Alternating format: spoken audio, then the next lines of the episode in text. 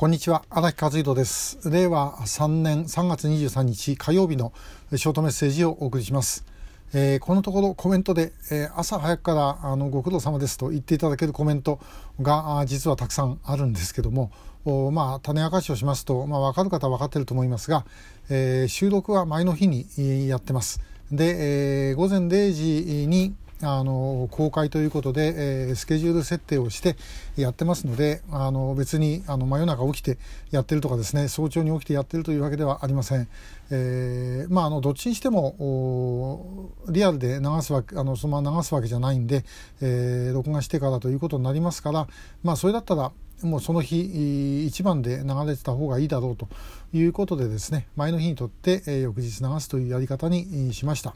でその代わり今のところ別に予定はありませんけども何か特別な動き北朝鮮とかですね拉致問題で特別な動きがあった時にはあのいきなりライブってやろうと思います、え、ですからもう事前告知なしでですね、え、ライブやって、え、で、えそれでそのままあの流しておくと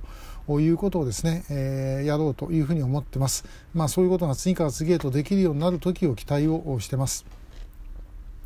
えで、え、さて、え、今日お話しするのはちょっと前も同じようなことを話したんじゃなかったかなと思いますが、え、人生の転機での拉致というお話です。で、えー、皆さんあの人の身になって考えるということで工作員の身になって、えー、ちょっと考えてみていただきたいんですが例えば誰かターゲットを狙った人間をですね、えー、誘い出すのにどういう時がいいだろうかっていうことがあるんですね。でその一つはですねあの人生の転機ということになります。例えば、えー、大学終わって就職をするとかあるいは結婚のするとかですね、えーまあ、結婚よりはやっぱり就職ですね。就職とかあのこう移動とかそういうことがあった時ですね、えー、その時に声をかける。で特にですね就職の場合仕事の場合っていうのはあのみんなやっぱり不安があります。で本当にこの仕事を選んでよかったんだろうかっていうような不安とかそういうものがあるでそういう時に今近づいて、えー、なんかもっといい仕事があるんですけどもっていう話を例えばしたら、えー、まああのあらかた決めてあったとしても、まあ、ちょっと話ぐらい聞いてみるかなっていうふうにはなるかと思います。で、えー、そういう人をですねどっかの部屋の中に入れてしまえばまあ、ここだってこれ調査会の事務所ですけども、まあ、ここだって同じですがあのもう密室ですから、え、そこで、えー、当て身を食らわしてあるいは睡眠薬をかがさせてで、え、あとは荷物のようにですね、え、して箱詰めにして、え、持ち出すということになればあ別に誰も不思議に思わない、え、ということがあるんだろうと思います。で、え、それを利用してやったんじゃないかなと思われるようなケースがですね実は結構たくさんあるんです。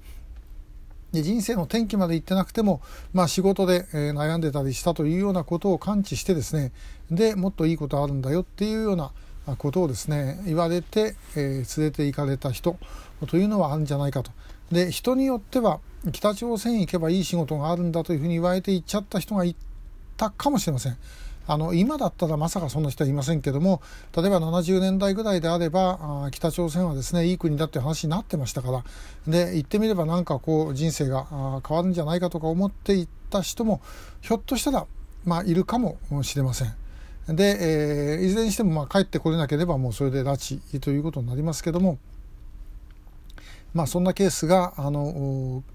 まあ、たくさんあるはずです。えー、相手はね、あの工作員というのは別に海から上がってきてですねいきなり捕まえるわけじゃありませんで持ってくのはあの北にいる工作員かもしれませんが、えー、狙うのは日本にいる固定スパイとか協力者ですから例えば皆さんがあお酒を、ね、カウンターで飲んだ時にたまたま横にいた、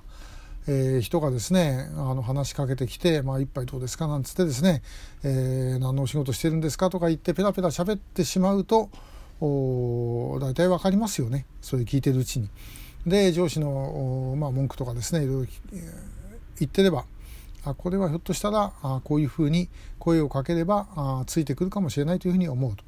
で、えー、待ち伏せ、えー、にしてもどっかへ、えー、引っ張り込むにしてもそういうことをやってですね、えー、そして、えー、連れていくというケースが少なくなかったんではないだろうかなという感じをしてます。えー、個別のことについてはまたちょっとあの若干差し障りのあるケースもあるんですけどもそのうちですねまたあの個別のケースで、えー、お話をしてみたいというふうに思います。えー、皆さんもこれ工作員の目であのしかもずっと日本の中に住んでる工作員の目で、えー、例えば誰かを仮想のターゲットにしてみて、えー、そして、えー、どういうふうにやったらこの人をまあ、北朝鮮連れていけるかなというふうに思えばあのある程度想像がつくんではないかと思います。えー、実際やっちゃ困りますけどもちょっとそんなこともですね、え、時にはあの考えてみていただければというふうに思います、えー、今日もありがとうございました。